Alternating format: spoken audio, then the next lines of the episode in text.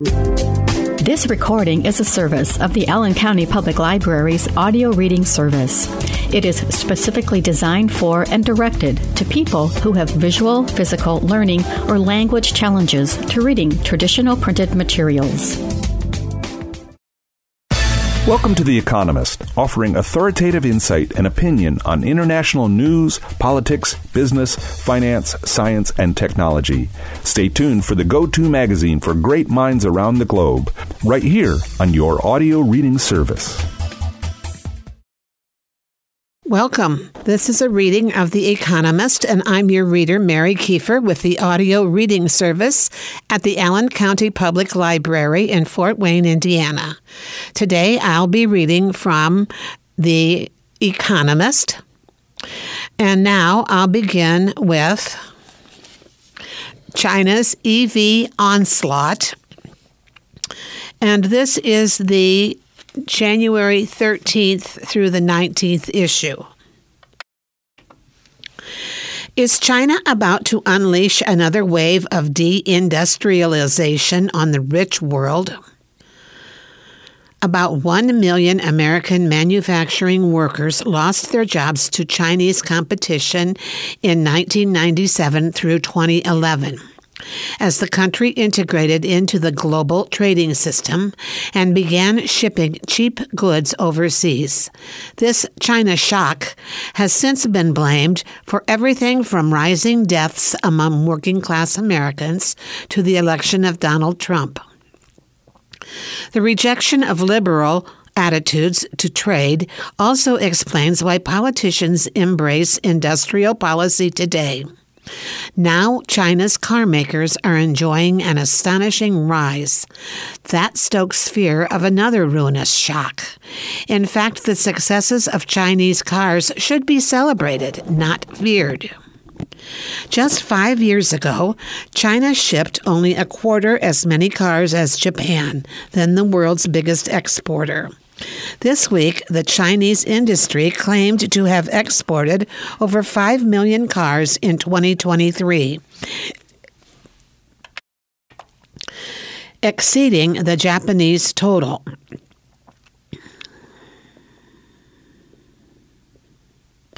China's biggest car maker, BYD, sold 0.5 million electric vehicles in the fourth quarter, leaving Tesla in the dust. Chinese EVs are so snazzy, whizzy, and most important, cheap, that the constraint on their export today is the scarcity of vessels for shipping them. As the world decarbonizes, demand will rise further. By 2030, China could double its share of the global market to a third, ending the dominance of the West's national champions, especially in Europe. This time, it will be even easier for politicians to pin the blame for any Western job losses on Chinese foul play. A frosty geopolitical climate will feed the sentiment that subsidized production unfairly puts Western workers on the scrap heap. And there have been certainly subsidies. Since the launch of its Made in China agenda in 2014, China has brazenly disregarded global trading rules, showering handouts on its car makers. It is hard to be precise about the value of the underpriced loans, equity injections, purchase subsidies, and government contracts Chinese firms enjoy. But by one estimate, total public spending on the industry was in the region of a third of EV sales at the end of the 2010s. These subsidies come on top of the ransacking of technology from joint ventures with Western car makers and Western and South Korean battery makers. The temptation will therefore be for rich world policymakers to shield their car makers from the onslaught of state backed competition. In October, the European Commission opened an investigation into Chinese cars.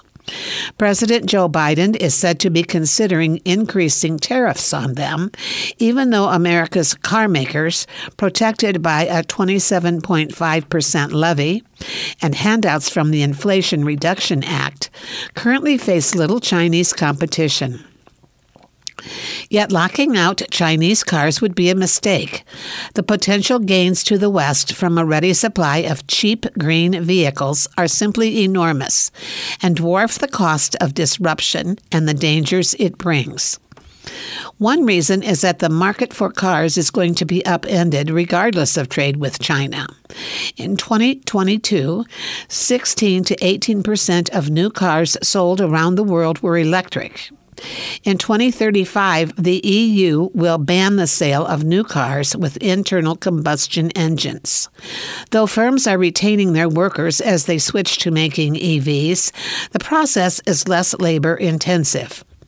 Much as the first China shock was responsible for less than a fifth of total manufacturing job losses occurring at the time, many of which were attributable to welcome technological advances, so too there is a danger of, confusing disruption caused by the ship, shift to EVs with that caused by Chinese production of them. Next, consider the gains from letting t- trade flow. Vehicles are among people's biggest purchases, accounting for about 7% of American consumption. Cheaper cars mean more money to spend on other things at a time when real wages have been squeezed by inflation. And Chinese cars are not only cheap, they are better quality, particularly with respect to the smart features in EVs that are made possible by internet connectivity. Nor does the existence of a car making industry determine a country's economic growth. Denmark has among the world's highest living standards without a car maker to speak of.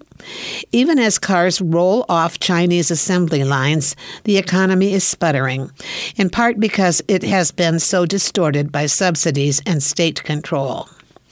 Last, consider the benefits to the environment. Politicians around the world are realizing just what a tall order it is to ask consumers to go green as a backlash against costly emissions reductions policies bills. EVs too, are currently more expensive than gas guzzling cars, even if their running costs are lower. Embracing Chinese cars with lower prices could therefore ease the transition to net zero emissions. The cheapest EV sold in China by BYD costs around $12,000, compared with $39,000 for the cheapest Tesla in America. What about the risks? The threat to industry from cheap imports is usually overblown. The lesson from the rise of Japanese and South Korean car makers in the 1980s is that competition spurs local firms to shift up a gear, while the entrants eventually move production closer to consumers.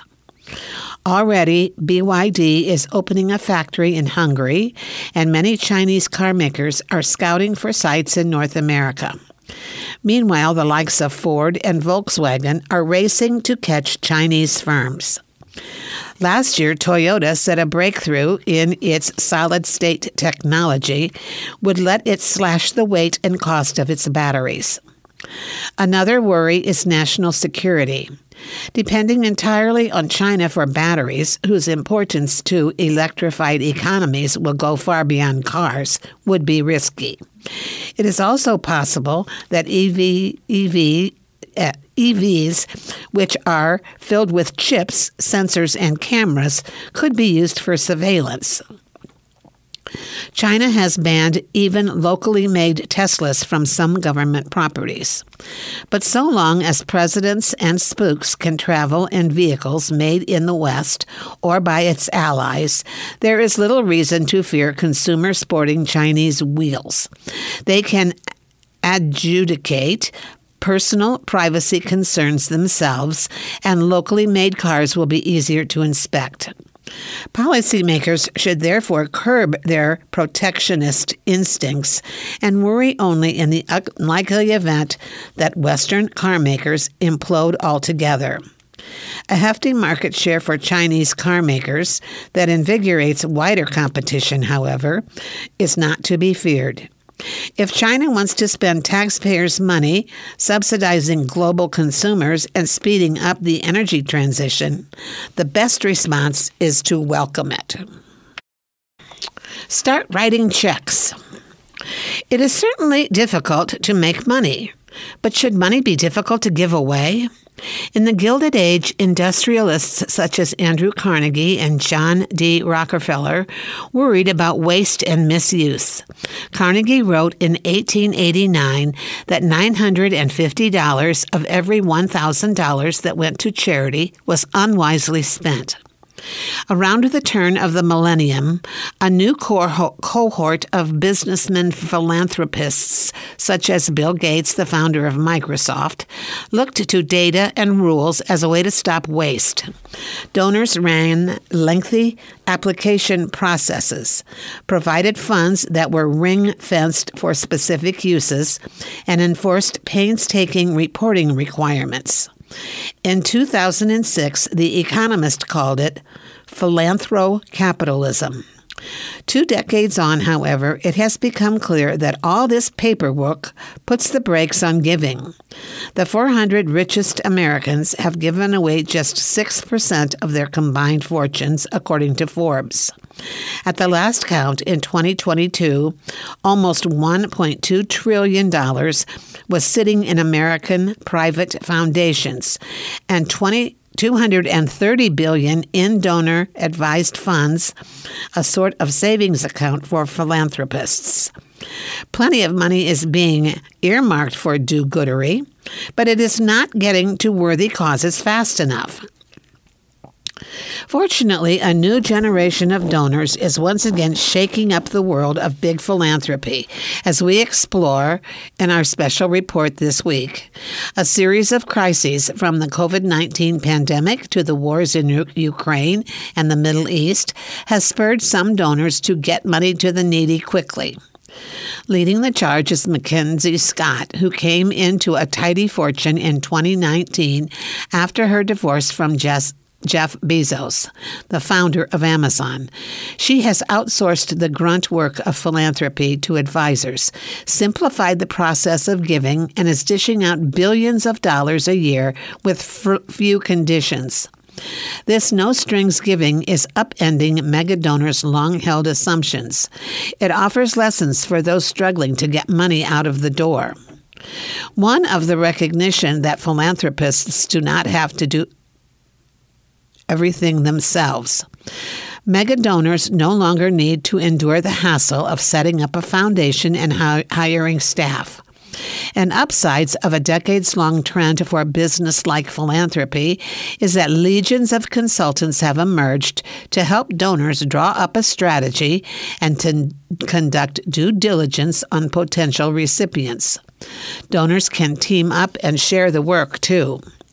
Another lesson from the no strings crowd is that philanthropists can trust recipients to put money to good use once the proper due diligence is in place. That means analyzing a nonprofit organization's annual reports and interviewing its leaders and other funders. Once the grant has been made, however, donors who ask for regular reports containing specific data presented in a certain format risk slowing projects down. Ms. Scott asks some grant writers to send her a short update every year that includes whatever information they have to hand. Any nonprofit worth funding wants to be sure its work is having the intended effect. It will almost certainly have enough internal data and evaluation to satisfy donors. Last, mega donors do not have to make all the decisions. Many big shot philanthropists spend a lot of time and money crafting projects and strategizing about how exactly money could be used. Unrestricted donations, by contrast, allow nonprofit groups to judge where funds are most needed. That makes sense. The people working on the front lines are likely to have the better ideas on how to solve a problem. No strings giving may not be for everyone. There will always be donors who want to roll up their sleeves and get involved. But the new generation of donors shows that money can be spent both quickly and wisely. Philanthropy can be as simple as signing on the dotted line. On the wane. A lawsuit in New York may shake up the National Rifle Association.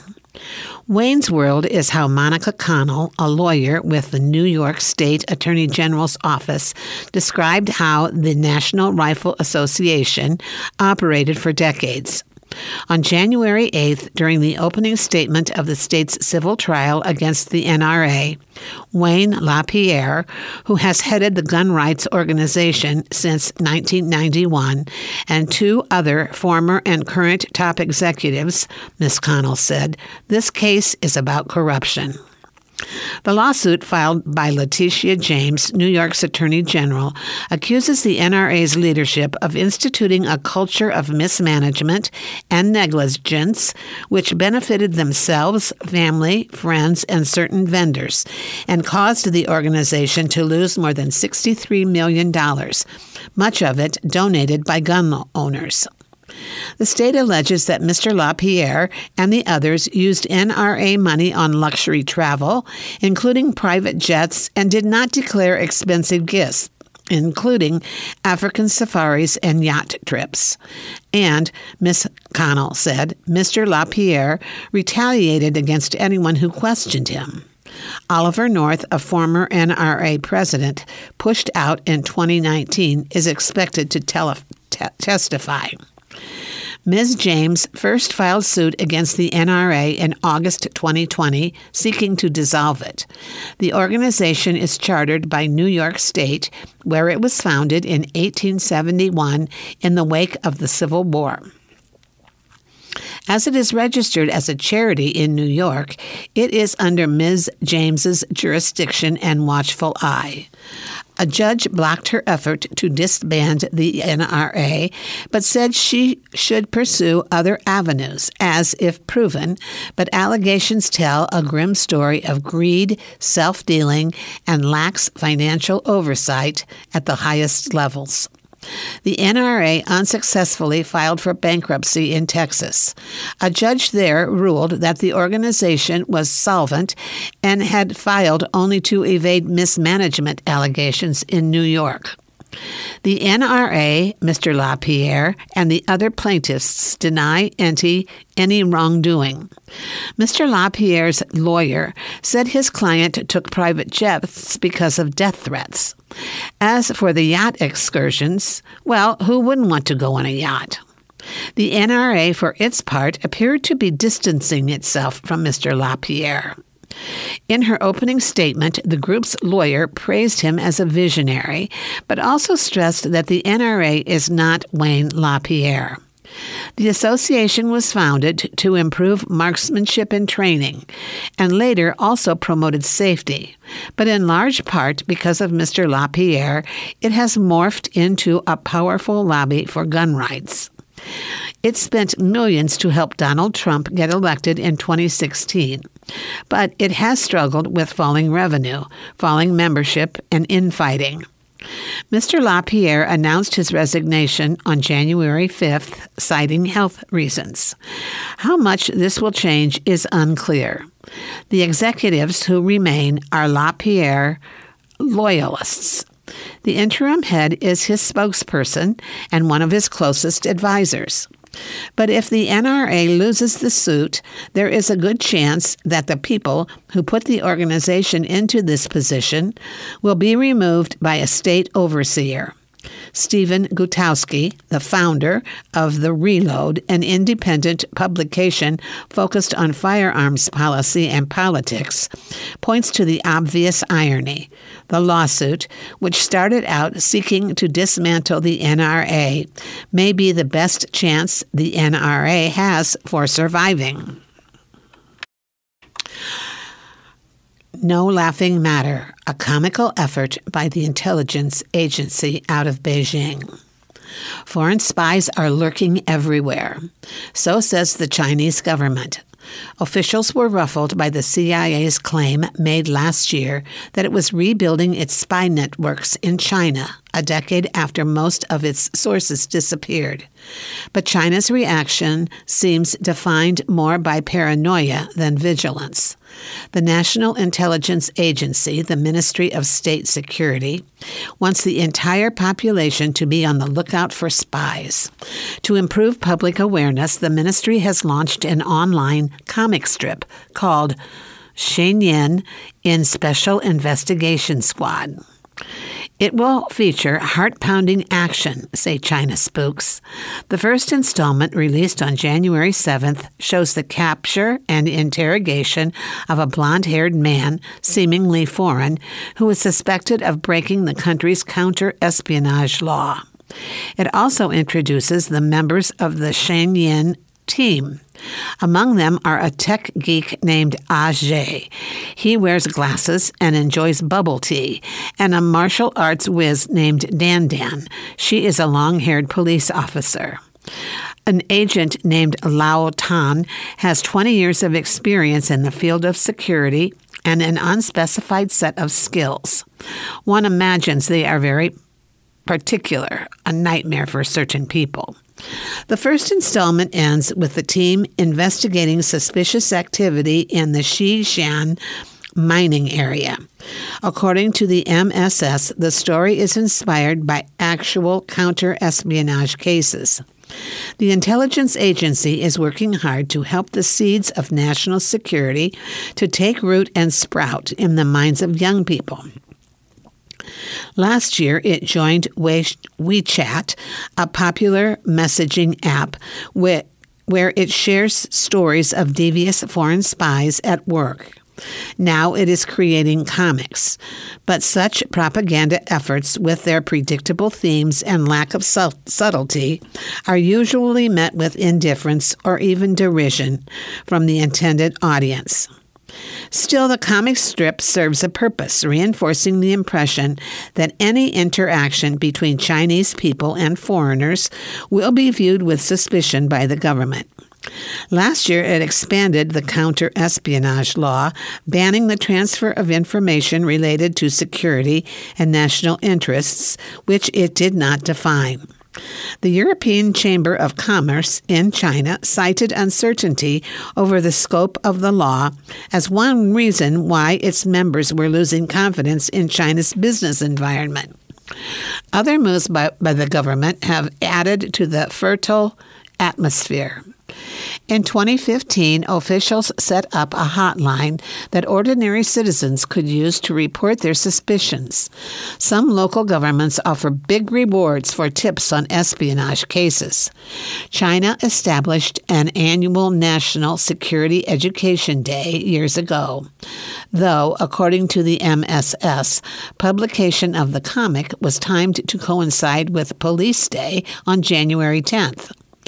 To some Chinese, the comic is a worthwhile piece of propaganda.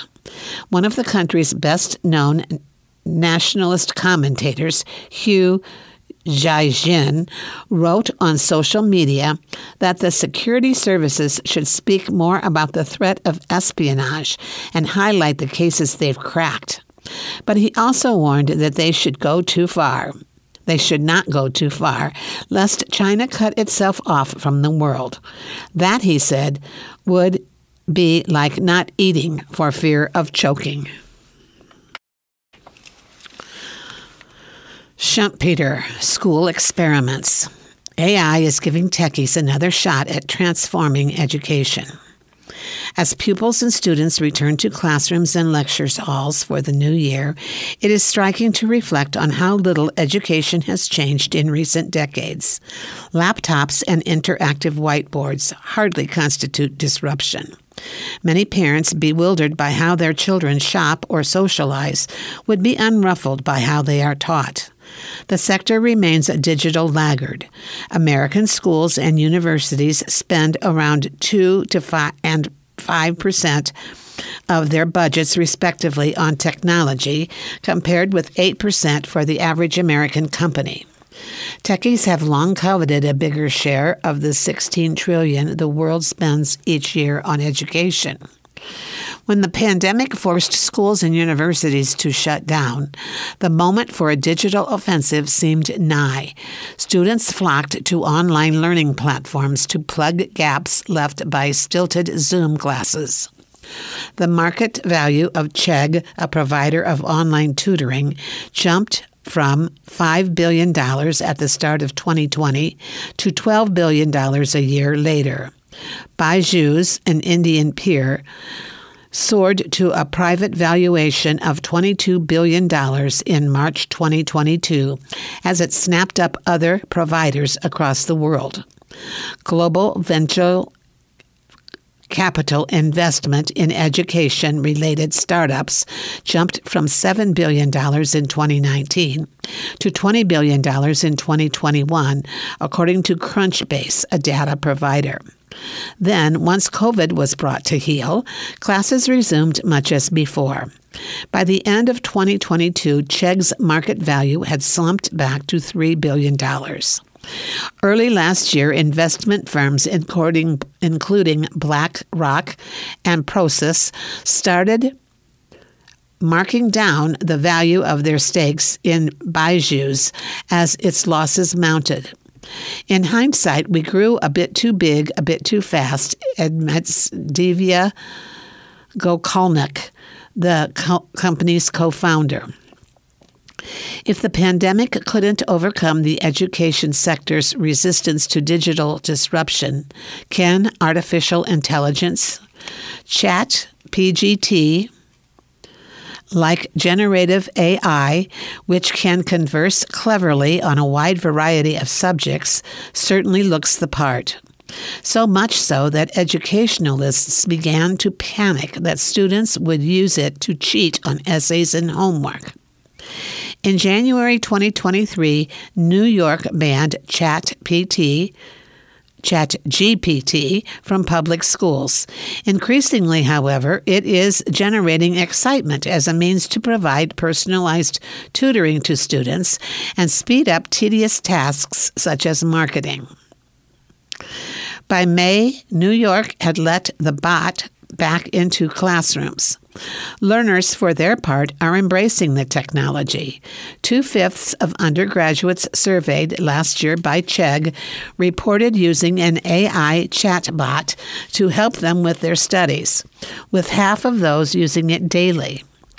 Indeed, the technology's popularity has raised awkward questions for companies like Chegg, whose share price plunged last May after Dan Rosensweig, its chief executive, told investors it was losing customers to Chat GPT. Yet there are good reasons to believe that education specialists who harness AI will eventually pre- prevail over generalists such as OpenAI, the maker of ChatGPT, and other tech firms eyeing the education business. For one, AI chatbots have a bad habit of sprouting nonsense, an unhelpful trait in an educational context.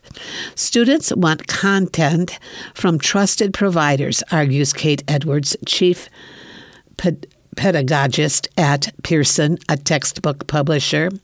The company has not allowed Chat, GPT, and other AIs to ingest its material, but has instead used the content to train its own models, which is embedding into its suite of learning apps. Rivals, including McGraw Hill, are taking a similar approach. Chegg has likewise developed its own AI bot called Cheggmate that it has trained on its ample data set of questions and answers. What is more, as Chegg's Mr. Rosensweig argues, teaching is not merely about giving students an answer, but about presenting it in a way that helps them learn. Understanding pedagogy thus gives education specialists an edge. Pearson has designed its A1 tools to engage students by breaking complex topics down, testing their understanding, and providing quick feedback, says Ms. Edwards. Byju's is incorporating forgetting curves for students into the design of its A1 tutoring tools, refreshing their memories at personalized intervals. Chatbots must also be tailored to different age groups to avoid either bamboozling or infantilizing students. Specialists that have already forged relationships with risk averse educational institutions will have the added advantage of being able to embed AI into otherwise familiar products.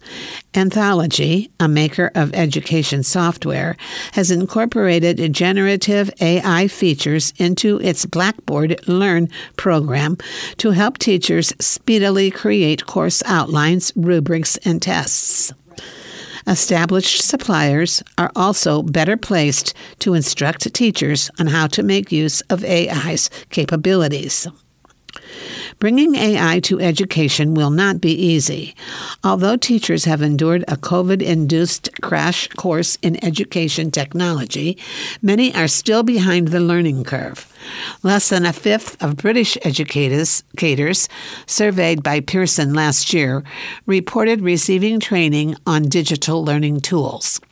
Tight budgets at many institutions will make selling new technology an uphill battle. AI skeptics will have to be won over, and new AI powered tools may be needed to catch AI powered cheating. Thorny questions will inevitably arise as to what all this means for the jobs of teachers. Their attention may need to shift toward motivating students and instructing them on how to best work with AI tools. We owe the industry answers on how to harness this technology, declares Bruce Dahlgren, boss of Anthology. If those answers can be provided, it is not just companies like Mr. Dahlgren's that stand to benefit. An influential paper from 1984 by Benjamin Bloom, an educational psychologist, found that one to one tutoring both improved the average academic performance of students and reduced the variance between them. AI could at last make individual tutors viable for the many. With the learning of students, especially those from poorer households, set back by the un- upheaval of the pandemic, such a development would certainly deserve top marks.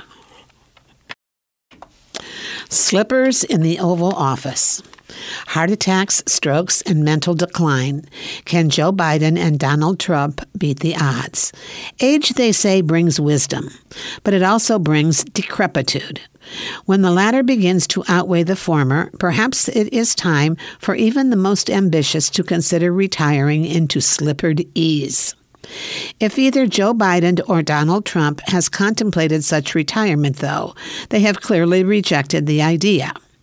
Instead, both are proposing themselves as candidates for second stints doing one of the most grueling jobs on the planet.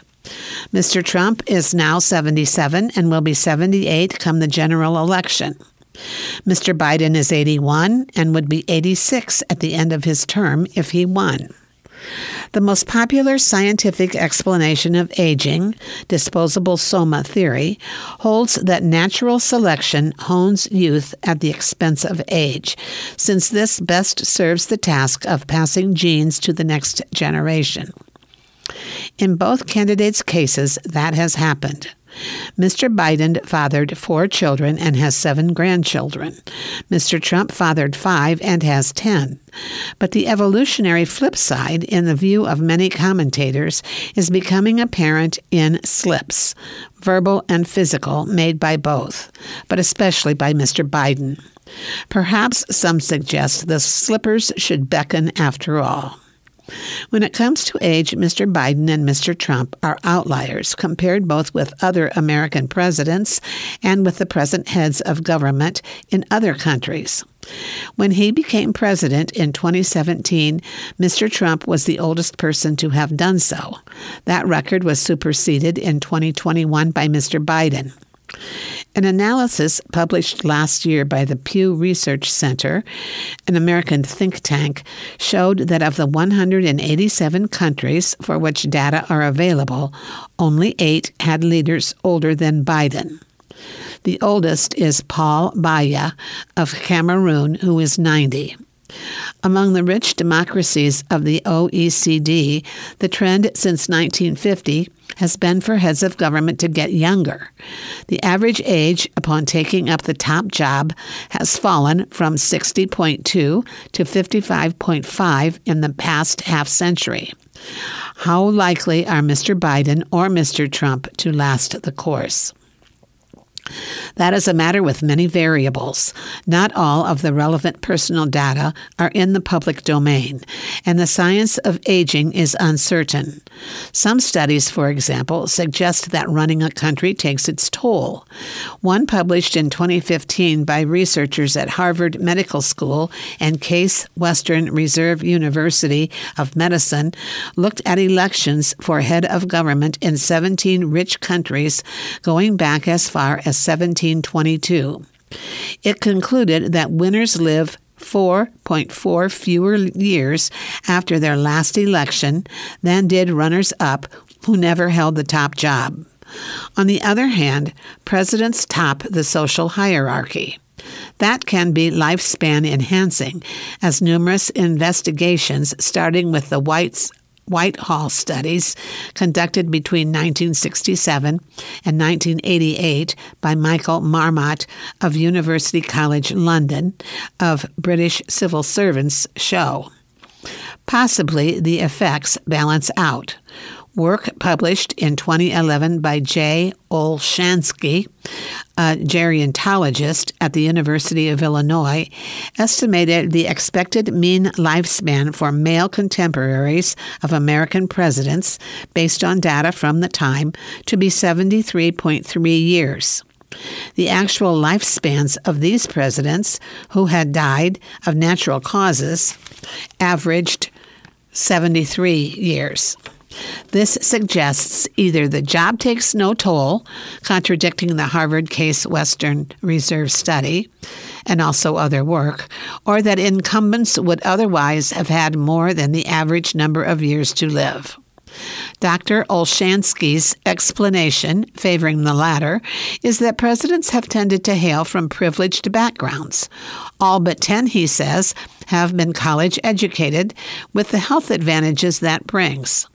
Death, however, is not the only term shortening medical event an incumbent might suffer. A debilitating heart attack or stroke might force a resignation or require the invocation of the 25th Amendment to America's Constitution, which deals with presidential incapacity. Broadly speaking, the risk of stroke doubles with each passing decade. That is a worry. Then there is the question of mental well being. Strokes aside, the passing years bring two threats to the brain specific dementias, such as Alzheimer's disease, and a more general slowing of the wheels, though recent research suggests the two may overlap.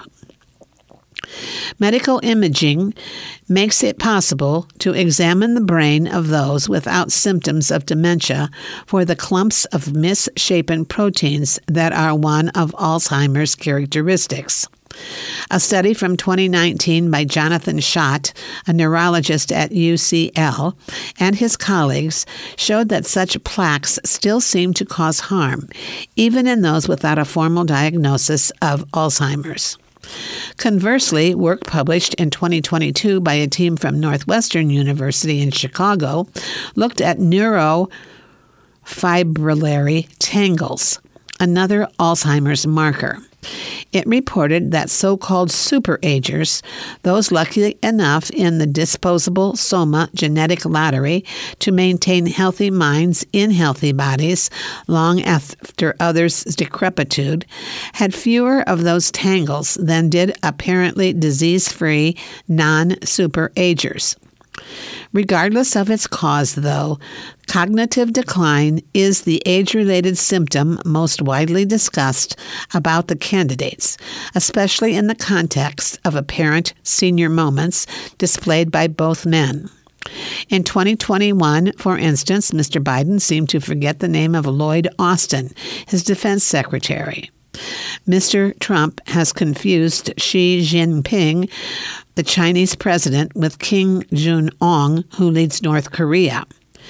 Research suggests mental powers change with age in different ways, some declining while others improve, at least for a time. Work by Joshua Hartshorne and Laura Germine of Harvard and the Massachusetts General Hospital, respectively, supports the idea that wisdom does indeed increase with age, up to a point. Arithmet- arithmetical and comprehension skills, as well as vocabulary, improve until 50, though they start to decline after that. However, for tasks involving short, involving short-term memory, remembering things immediately after presentation, and working memory, remembering them half an hour later, it is downhill from the age of 20 or so. Some scores fall by as much as half a standard deviation below the population mean by the time someone is 85.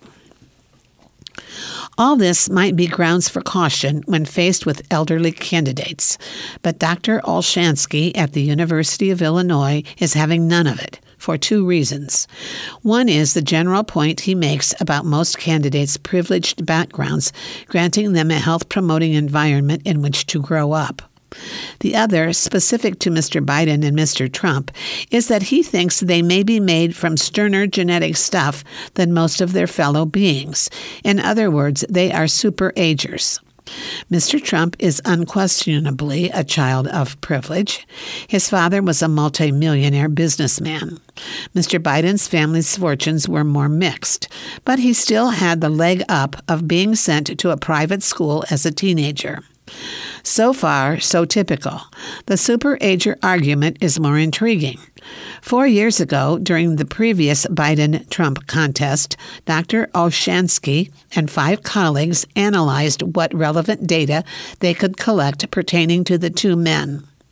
Both come from long lived families with an octogenarian and a nonagenarian parent each. That is a good predictor of longevity. But Mr. Trump's brothers died at the age of 42 and 71, and his father developed Alzheimer's. Both count against him in the calculation, as do his weight and lack of exercise compared with Mr. Biden. Nevertheless, Dr. Olshansky concluded from these sorts of data, combined with what is publicly available about the men's medical records, that both had a higher than average probability of surviving the following four years. Mr. Biden, they reckoned, had a 95% chance, compared with 82% for a typical man of his age. For Mr. Trump, the figures were 90% compared with 86% for his contemporaries. Notably, then, their calculations gave Mr. Trump, the younger man, a worse prognosis. They have not yet fully pronounced on the matter this time around, but Dr. Olshansky stated on January 7th in an article in The Hill, a Washington based newspaper, that today Mr. Biden's chances of surviving through a second term in office are close to 75%, about 10% better survival than for an average man his age. Similar, although slightly less favorable, survival prospects are present for Mr. Trump. As to senior moments, Dr. Olshansky is inclined to write at least some of them off as sampling errors resulting from relentless scrutiny of an incident in June 2022 in which Mr. Biden fell off his bicycle, for example, he observes that the president had caught his foot in a pedal strap rather than losing his balance, an accident that might happen to anyone. More pertinent, he said, is the fact that a 79 year old, as Mr. Biden was then, was cycling in the first place.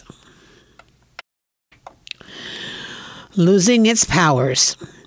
In The Avengers 2012, Nick Fury, Samuel L. Jackson, a spy, described heroes as an old fashioned notion. Certainly, the film's characters, including Captain America and Iron Man, were not novel, first appearing in comic books published in the mid 20th century.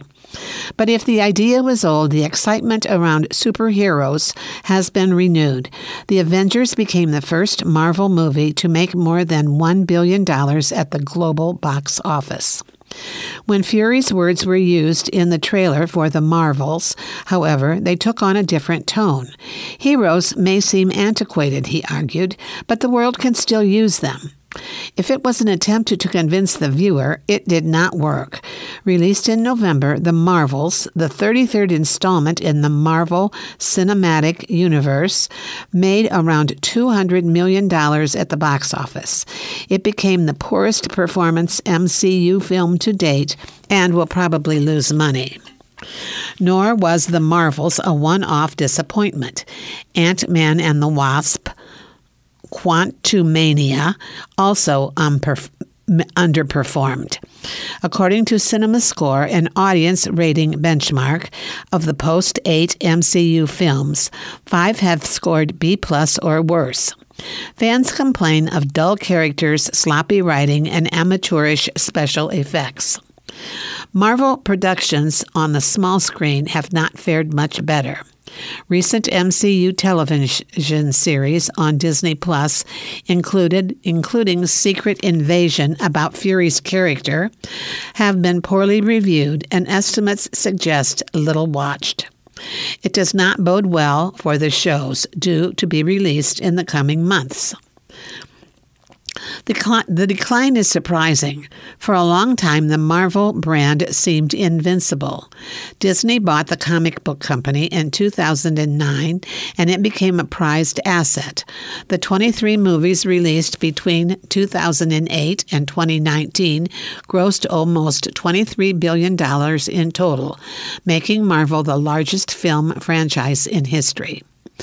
Marvel kept standards high even as it increased production. The company released 2.75 films on average in 2016 through 19, up from 1.2 in 2018 through thir- in 2008 through 2013. Of those 23 movies, only one ranked lower than A on CinemaScore. Three films received an A plus, awarded to fewer than 100 of over 4,000 films measured since 1979. Black Panther 2018 even became the first comic book adaptation to be nominated for Best Picture at the Oscars. Marvel pioneered an innovating, innovative sim- cinematic universe model, in which plot lines and characters were shared across films. As Marvel's universe grew, its competitors tried and failed to emulate its success. DC Comics, which owns Batman, Superman, and Wonder Woman, set up and recently scrapped its extended universe. Warner Brothers has turned the Harry Potter franchise into a wizarding world. Universal twice tried to launch a dark universe of monsters, such as Dracula and the Mummy, but both attempts failed after a single release. Efforts to build out Robin Hood and his merry men, Lionsgate, Power Rangers, also Lionsgate, and King Arthur and his Round Table, Warner Brothers, all faltered. By the early 2020s, the MCU seemed set for further dominance. In 2019, Disney acquired 20th Century Fox, which held the rights to characters including the X Men and the Fantastic Four. The launch of Disney Plus that year made it easier for fans to keep up with the ever expanding MCU and enabled the franchise to tell new stories in a serialized format. But instead of developing its position in pop culture, Marvel has struggled creatively and financially. Disney insiders suggest several causes for the slump. One is to do with personnel. Several trusted writers and directors have moved on. Many of the actors playing the most popular superheroes left the MCU after Avengers. Endgame in 2019, and Chad Bos- Boseman, the star of Black Panther, died in 2020. Last month, Disney fired Jonathan Majors after he was found guilty of assaulting and harassing his then girlfriend. The actor played the villain at the heart of the multiverse saga, the story which would connect the films between 2021 and 2027. Another reason is to do with geopolitics. The first 23 films were all released in China, the world's largest theatrical market. But between 2020 and 2022, none was. China did not give a clear reason why, but it was probably building up its domestic film industry. Though this de facto ban is now over, cinematic universes are hard to understand when audiences have missed several entries. Making matters worse, Disney Plus is not available in China, so fans cannot watch the TV entries. Yet part of the problem is of Marvel's own making. Since 2021, the MCU has released an average of 3.3 films and 3.7 television series every year, a rate that seems to strain audiences, internal creative teams, and special effects departments.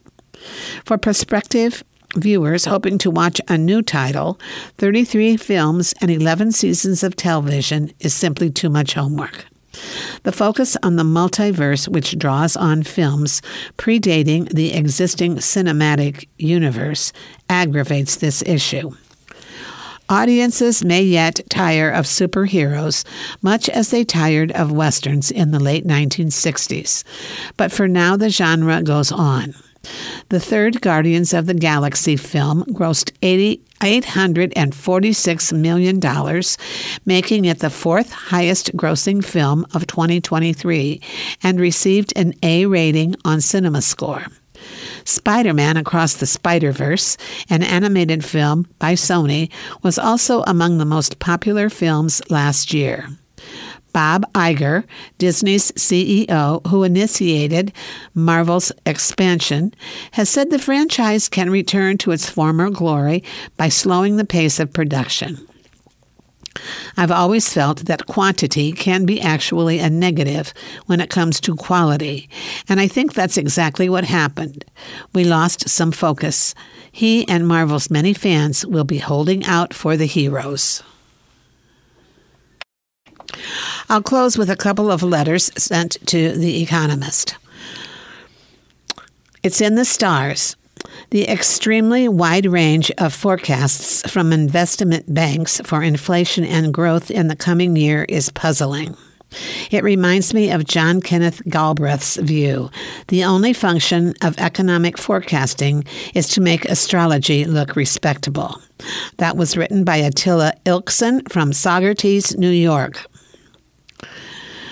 I was moved by your article on the enduring resilience of London. I work in the Lloyd's insurance market, which has been trading for over 330 years. We persevered despite an almost fatal financial crash, brutal terrorism, and the COVID pandemic. But I am reminded of my father, George, who, as a 17 year old in 1944, started work at Lloyd's. It was the time of the second blitz on London from September 1944 to March 1945, when thousands of V 1 flying bombs and supersonic V 2 rockets hit the capital. During regular air raids, the Lutine bell at Lloyd's would be rung to alert everyone to the bomb shelter under the building, where the business of underwriting would continue. There were no warnings with the supersonic V 2s. My father said it was a rather unnerving time, but that everyone just carried on working. To me, that sums up Lloyd's of London and London as a city. We carry on regardless. That was written by David Doe from Oxted in Surrey. The one thing that everyone along the political spectrum can agree on is that there is media bias. No one thing but person No one thing no one can agree on is who is biased and how much so.